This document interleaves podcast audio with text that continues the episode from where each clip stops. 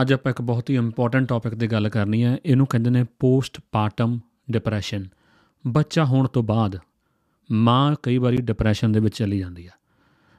ਉਸ ਬਾਰੇ ਅੱਜ ਆਪਾਂ ਟੌਪ ਲਾਈਨ ਮੋਟੀ-ਮੋਟੀ ਗੱਲ ਕਰਾਂਗੇ ਤੇ ਇਹਦੇ ਤੇ ਡਿਟੇਲ ਦੇ ਵਿੱਚ ਗੱਲ ਕਰਨ ਦੇ ਲਈ ਕਿਸੇ ਦਿਨ ਆਪਾਂ ਜ਼ਰੂਰ ਲੈ ਕੇ ਆਵਾਂਗੇ ਕਿਸੇ ਨੂੰ ਜੋ ਇਸ ਪ੍ਰੋਸੈਸ ਜਾਂ ਇਸ ਚੀਜ਼ ਦੇ ਵਿੱਚ ਦੀ ਗੁਜ਼ਰਿਆ ਹੋਵੇ, ਤਾਂ ਉਹਦੇ ਨਾਲ ਇੰਟਰਵਿਊ ਕਰਾਂਗੇ, ਤਾਂ ਕੁਝ ਸਿੱਖਣ ਨੂੰ ਮਿਲ ਸਕੇ। ਕੋਸ਼ਿਸ਼ ਕਰਾਂਗੇ ਕਿਸੇ ਡਾਕਟਰ ਨੂੰ ਵੀ ਕਿਸੇ ਦਿਨ ਆਪਾਂ ਇਨਵੋਲਵ ਕਰੀਏ ਇਸ ਡਿਸਕਸ਼ਨ ਦੇ ਵਿੱਚ। ਪਰ ਐਜ਼ ਅ ਫਾਰਮਾਸਿਸਟ ਜਿੰਨੀ ਕੁ ਮੇਰੀ ਨੌਲੇਜ ਹੈ ਅੱਜ ਆਪਾਂ ਨਾ ਕਿ mental health coach as a pharmacist ਜੋ ਮੇਰੀ ਨੌਲੇਜ ਹੈ ਅੱਜ ਆਪਾਂ ਤੁਹਾਡੇ ਨਾਲ ਸ਼ੇਅਰ ਕਰਨੀ ਹੈ ਤੇ ਆਪਾਂ ਗੱਲ ਕਰਦੇ ਹਾਂ ਜੀ ਵੀ ਪੋਸਟ ਪਾਰਟਮ ਡਿਪਰੈਸ਼ਨ ਕੀ ਹੁੰਦਾ। ਬੱਚਾ ਹੋਣ ਤੋਂ ਬਾਅਦ ਮਾਂ ਨੂੰ ਡਿਪਰੈਸ਼ਨ ਹੋ ਜਾਣਾ, ਉਹ ਕੀ ਚੀਜ਼ ਹੈਗੀ? ਤੇ ਕੀ ਇਹਦੇ ਕਾਰਨ ਨੇ? ਇਹਦੇ ਰਿਸਕ ਕੀ ਨੇ? ਕੰਪਲਿਕੇਸ਼ਨਾਂ ਕੀ ਹੋ ਸਕਦੀਆਂ? ਤੇ ਇਹਦੇ ਵਿੱਚ ਡਾਕਟਰ ਨੂੰ ਕਦੋਂ ਦੇਖਣਾ ਜ਼ਰੂਰੀ ਹੈ, ਹਨਾ ਵੀ ਡਾਕਟਰ ਨੂੰ ਮਿਲਣਾ ਕਦੋਂ ਜ਼ਰੂਰੀ ਹੈ ਤੇ ਆਪਾਂ ਆਪਣੀ ਲਾਈਫ ਸਟਾਈਲ ਚੇਂਜਸ ਕੀ ਕਰ ਸਕਦੇ ਹਾਂ। ਇਹ ਸਾਰੀਆਂ ਚੀਜ਼ਾਂ ਅੱਜ ਆਪਾਂ ਇਹਨਾਂ ਬਾਰੇ ਸੰਖੇਪ ਦੇ ਵਿੱਚ ਗੱਲਬਾਤ ਕਰਾਂਗੇ ਤੇ ਬਾਕੀ ਤੁਹਾਨੂੰ ਜ਼ਿਆਦਾ ਹੈਲਪ ਚਾਹੀਦੀ ਹੋਵੇ, ਤੁਸੀਂ ਕਦੋਂ ਵੀ ਮੇਰੇ ਨਾਲ ਫ੍ਰੀ ਕਾਲ ਬੁੱਕ ਕਰ ਸਕਦੇ ਹੋ ਮੇਰੀ ਵੈਬਸਾਈਟ ਤੇ ਜਾ ਕੇ ਤੇ ਆਪਾਂ ਜ਼ਿਆਦਾ ਵੀ ਇਹਦੇ ਬਾਰੇ ਡਿਸਕਸ਼ਨ 1 ਟੂ 1 ਕਰ ਸਕਦੇ ਹਾਂ। ਪਰ ਤੁਹਾਡੇ ਜਿੱਥੇ ਵੀ ਤੁਸੀਂ ਰਹਿ ਰਹੇ ਹੋ, ਤੁਹਾਡੇ ਡੈਫੀਨਿਟਲੀ ਹੈਲਪ ਹੋਊਗੀ ਨੇੜੇ ਉਤੋਂ ਹੈਲਪ ਵੀ ਤੁਸੀਂ ਇਸ ਬਾਰੇ ਲੈ ਸਕਦੇ ਹੋ। ਤਾਂ ਸਭ ਤੋਂ ਪਹਿਲੀ ਗੱਲ ਇਹ ਹੈ ਜੀ ਵੀ ਇਹ ਹੁੰਦਾ ਕਿਉਂ ਆ? ਹੈਨਾ? ਇਹਦੇ ਤਿੰਨ ਕਾਰਨ ਜਿਹੜੇ ਨੇ ਜੀ ਮੋٹے-ਮੋٹے ਨੇ। ਸਭ ਤੋਂ ਪਹਿਲਾ ਹੈਗਾ ਜੈਨੇਟਿਕਸ ਜੇ ਪਰਿਵਾਰ 'ਚ ਪਹਿਲਾਂ ਹੋ ਰਿਹਾ ਹੈ, ਤਾਂ ਤੁਹਾਨੂੰ ਵੀ ਹੋ ਸਕਦਾ। ਕਿਉਂਕਿ ਡਿਪਰੈਸ਼ਨ ਆ ਜਿਹੜਾ ਨਾ, ਇਹ ਜੈਨੇਟਿਕਲੀ ਲਿੰਕਡ ਆ। ਜੇ ਪਰਿਵਾਰ 'ਚ ਪਹਿਲਾਂ ਕਿਸੇ ਨੂੰ ਡਿਪਰੈਸ਼ਨ ਹੋਇਆ, ਤਾਂ ਤੁਹਾਨੂੰ ਹੋਣ ਦੇ ਚਾਂਸਸ ਨਹੀਂ। ਜੇ ਪਹਿਲਾਂ ਨਹੀਂ ਹੋਇਆ, ਤਾਂ ਘੱਟ ਚਾਂਸ ਹੁੰਦਾ। ਤਾਂ ਜੈਨੇਟਿਕਸ ਬਹੁਤ ਇੰਪੋਰਟੈਂਟ ਰੋਲ ਪਲੇ ਕਰਦੀ ਹੈ। ਪਰ ਇਹਦਾ ਮਤਲਬ ਇਹ ਨਹੀਂ ਵੀ ਹੁਣ ਤੁਸੀਂ ਪ੍ਰੈਗਨੈਂਟ ਹੋ ਤੇ ਪਹਿਲਾਂ ਘਰੇ ਕਿਸੇ ਨੂੰ ਡਿਪਰੈਸ਼ਨ ਆ ਸੀ ਹੁਣੀ ਘਬਰਾ ਜਾਓ ਵੀ ਹਾਏ, ਮੈਨੂੰ ਵੀ ਹੋ ਜਾਊਗਾ। ਤੁਸੀਂ ਚੇਂजेस ਹੁਣ ਲਾਈਫ 'ਚ ਲੈ ਕੇ ਆ ਸਕਦੇ ਜਿਨ੍ਹਾਂ ਨਾਲ ਹੋਪਫੁਲੀ ਤੁਸੀਂ ਸਾਰਾ ਕੁਝ ਕੰਟਰੋਲ ਕਰ ਲਓਗੇ ਪਹਿਲਾਂ ਹੀ। ਤਾਂ ਇਹਦੇ ਬਾਰੇ ਓਵਰ ਥਿੰਕਿੰਗ ਨਹੀਂ ਕਰਨੀ। ਓਵਰ ਥਿੰਕਿੰਗ ਹੋ ਰਹੀ ਹੈ, ਉਹ ਵੀਡੀਓ ਜਾ ਕੇ ਦੇਖੋ ਮੇਰੀ YouTube ਤੇ, Spotify ਤੇ, ਸੁਣੋ ਪੋਡਕਾਸਟ ਦੇ ਵਿੱਚ ਜਾਂ Facebook ਤੇ, ਕਿਤੇ ਵੀ, ਜਿੱਥੇ ਵੀ ਤੁਸੀਂ ਫੋਲੋ ਕਰਦੇ ਹੋ ਨਾ, ਤਾਂ ਉਹ ਬਹੁਤ ਇੰਪੋਰਟੈਂਟ ਆ।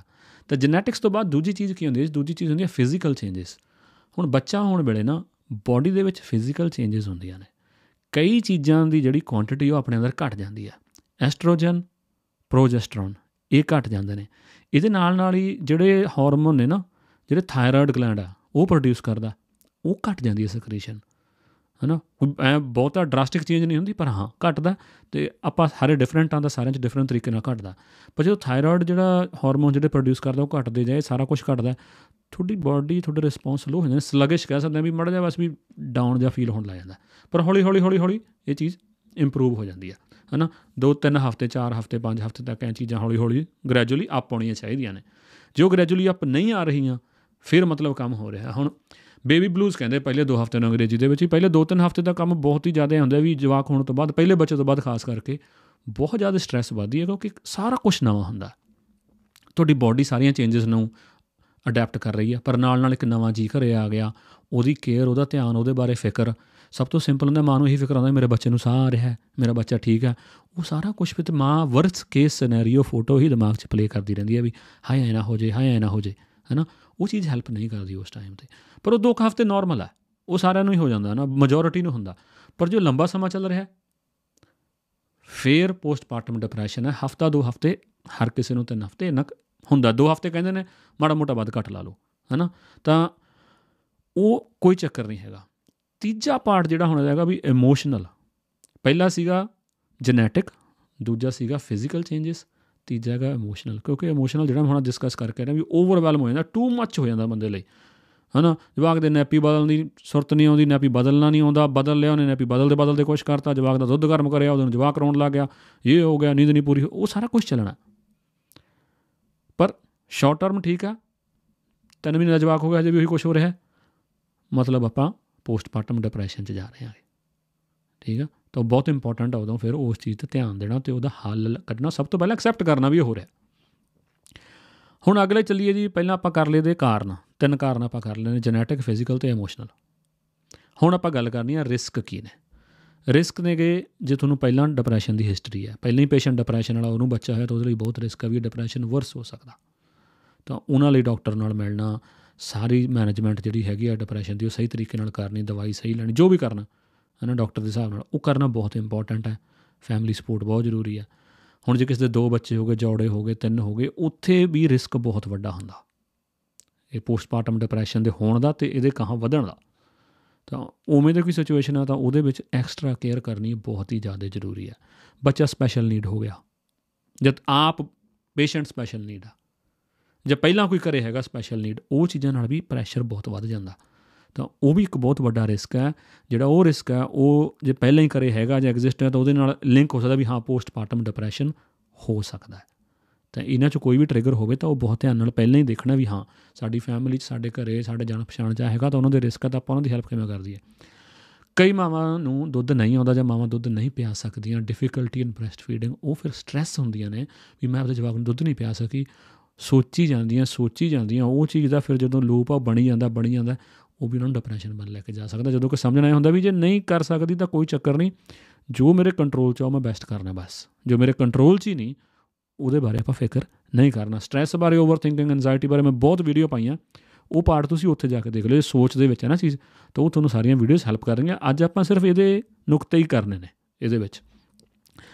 ਘਰੇ ਸਿਸਟਮ ਸਟਰੋਂਗ ਨਹੀਂ ਹੈਗਾ ਸਪੋਰਟ ਸਿਸਟਮ ਹਸਬੰਡ ਸਪੋਰਟ ਨਹੀਂ ਕਰ ਰਿਹਾ ਜਾਂ ਫੈਮਿਲੀ ਸਪੋਰਟ ਨਹੀਂ ਕਰ ਰਹੀ। ਇੱਕ ਤਾਂ ਤੁਹਾਨੂੰ ਲੱਗਦਾ ਹੁੰਦਾ ਮੇਰੇ ਸਪੋਰਟ ਨਹੀਂ ਕਰ ਰਹੇ। ਉਹ ਡਿਫਰੈਂਟ ਆ।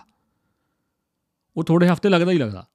ਪਰ ਇੱਕ ਸੱਚੀ ਆ ਵੀ ਬੱਚਾ ਹੋ ਗਿਆ ਤੇ ਪਿਓ ਘਰੇ ਹੀ ਨਹੀਂ, ਬਿਲਕੁਲ ਵੀ। ਜਾਂ ਘਰੇ ਕੋਈ ਹੋਰ ਨਹੀਂ ਹੈਗਾ, ਜਾਂ ਤੁਹਾਡੀ ਫੈਮਿਲੀ ਨਹੀਂ, ਜਾਂ ਤੁਹਾਡੇ ਹਸਬੰਡ ਦੀ ਫੈਮਿਲੀ ਜਾਂ ਤੁਸੀਂ ਸਿਚੁਏਸ਼ਨ ਹੀ ਹੈ ਜੀ ਚੋਂ, ਜਾਂ ਸਿੰਗਲ ਪੈਰੈਂਟ ਆ, ਜਾਂ ਜੋ ਵੀ ਆ, ਉਹ ਸਾਰੀ ਸਿਚੁਏਸ਼ਨ ਦੇ ਵਿੱਚ ਵੀ ਡਿਪਰੈਸ਼ਨ ਪੋਸਟਮਾਰਟਮ ਡਿਪਰੈਸ਼ਨ ਹੋਣ ਦੇ ਚਾਂਸਸ ਬਹੁਤ ਜ਼ਿਆਦਾ ਵੱਧ ਜਾਂਦੇ ਨੇ।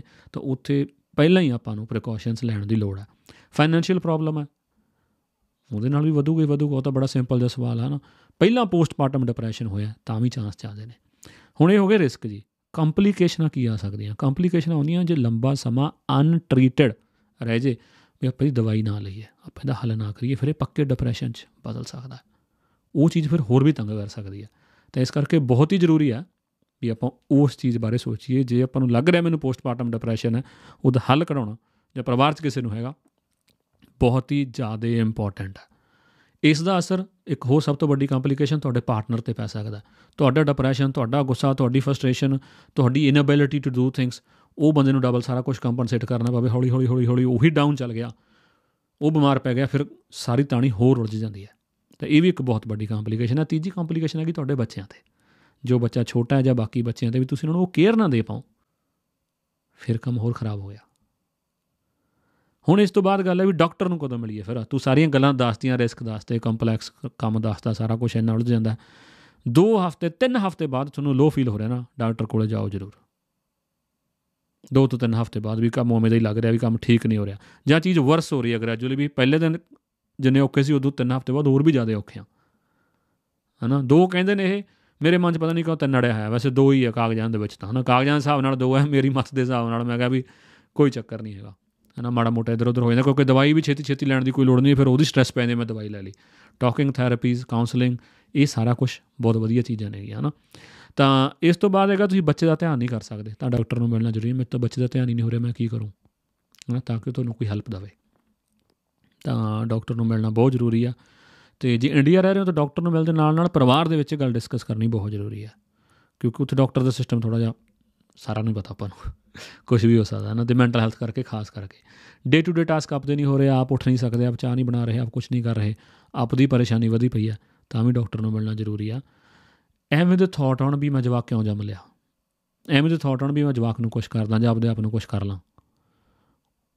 ਫਿਰ ਡਾਕਟਰ ਨੂੰ ਮਿਲਣਾ ਬਹੁਤ ਜ਼ਰੂਰੀ ਹੈ ਦਵਾਈ ਲੈਣੀ ਬਹੁਤ ਹੀ ਜ਼ਰੂਰੀ ਹੈ ਫਿਰ। ਆਖਰ ਦੇ ਵਿੱਚ ਆਪਾਂ ਦੱਸਦੇ ਹਾਂ ਵੀ ਜ਼ਿੰਦਗੀ ਦੇ ਵਿੱਚ ਆਪਾਂ ਕੀ ਕਰ ਸਕਦੇ ਹਾਂਗੇ ਨਾਰਮਲ ਲਾਈਫ ਸਟਾਈਲ ਚੇਂਜਸ ਜਿਹੜੀਆਂ ਹੈਗੀਆਂ ਨੇ, ਉਹਨਾਂ ਨਾਲ ਕੀ ਕੀ ਬੈਨੀਫਿਟ ਆ ਸਕਦੇ? ਪਹਿਲਾਂ ਤਾਂ ਖਾਣੇ ਪੀਣੇ ਦੀ ਜਿਹੜੀ ਨਾਰਮਲ ਡਾਈਟ ਆ ਇੰਟਰਨੈਟ ਤੇ ਸਾਰਾ ਕੁਝ ਮਿਲ ਜਾਂਦਾ, ਆਪਾਂ ਵੀ ਇੱਕ ਦੋ ਵੀਡੀਓ ਬਣਾਈਆਂ ਹੋਈਆਂ, ਬਹੁਤ ਮਟੀਰੀਅਲ ਪਿਆ। ਸਹੀ ਖਾਣਾ ਖਾਣਾ, ਸਹੀ ਖੁਰਾਕ ਖਾਣੀ, ਸਹੀ ਪਾਣੀ ਪੀਣਾ, ਸਾਰਾ ਕੁਝ ਸਹੀ ਕਰਨਾ ਟਾਈਮ ਨਾਲ ਉੱਠਣਾ, ਹੈਨਾ? ਜਵਾਕ ਦੇ ਨਾਲ ਹੀ ਸੌਂ ਜਾਓ, ਜਵਾਕ ਦੇ ਨਾਲ ਹੀ ਉੱਠ ਖੜੋ ਬੈਸਟ ਹੁੰਦਾ ਜਦੋਂ ਬੱਚਾ ਛੋਟਾ ਹੋਵੇ। ਉਹਨੂੰ ਟਰਾਈ ਕਰਨਾ, ਇਹ ਨਹੀਂ ਹੈ ਜਦੋਂ ਬੱਚਾ ਸੁੱਤੋਂ ਜਾਂ ਆਪਾਂ ਟਿਕਟੌਕ ਤੇ ਲੱਗਿਆ, ਮੁੜ ਕੇ ਜਵਾਕ ਉੱਠ ਗਿਆ ਫਿਰ ਕਹਿੰਦੇ, ਮੇਰੀ ਨੀਂਦ ਨਹੀਂ ਪੂਰੀ ਹੋਈ। ਐ ਨਹੀਂ ਫਿਰ ਗੱਲ ਬਣਨੀ। ਹੁਣ ਤੁਹਾਡੀ ਉਹੀ ਟਿਕਟੌਕ ਹੈ, ਹੁਣ ਤੁਹਾਡੀ ਉਹੀ ਸਨੈਪਚੈਟ ਹੈ। ਨਾਲੇ ਏਡੀ ਵੱਡੀ ਦਾਤ ਰੱਬ ਨੇ ਦਿੱਤੀ ਹੈ ਤਾਂ ਫਿਰ ਉਹਦੇ ਨਾਲ ਹੀ ਰਹੋ। ਸਭ ਤੋਂ ਵੱਡੀ ਗਿਫਟ ਆ ਜਿਹੜੀ ਰੱਬ ਆਪਾਂ ਨੂੰ ਦਿੰਦਾ। ਇਸ ਤੋਂ ਵੱਡੀ ਗਿਫਟ ਕੋਈ ਨਹੀਂ ਹੈਗੀ, ਇਹ ਕੋਈ ਦੇ ਵੀ ਨਹੀਂ ਸਕਦਾ ਹੋਰ।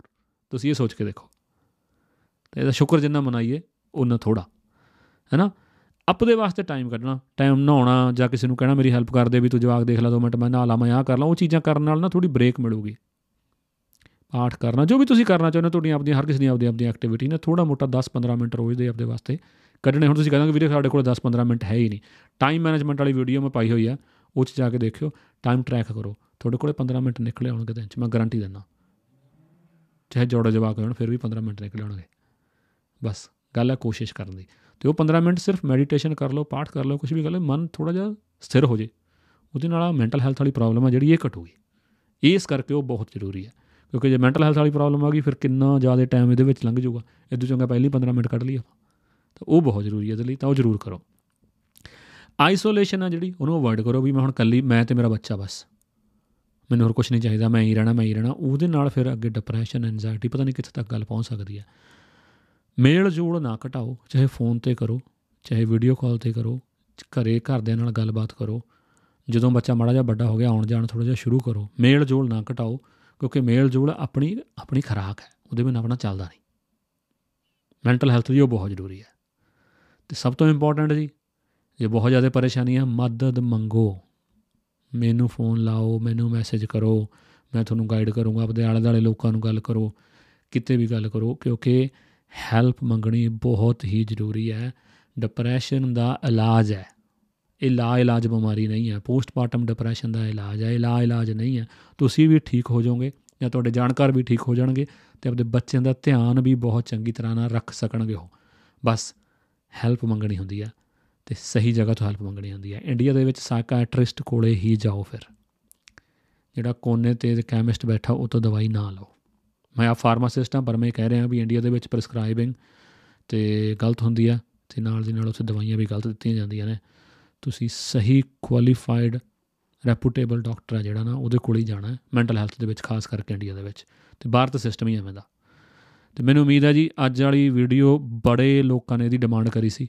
ਤੇ ਮੈਂ ਕੁਝ ਚਾਨਣਾ ਪਾ ਸਕਿਆ ਹੋਊਗਾ।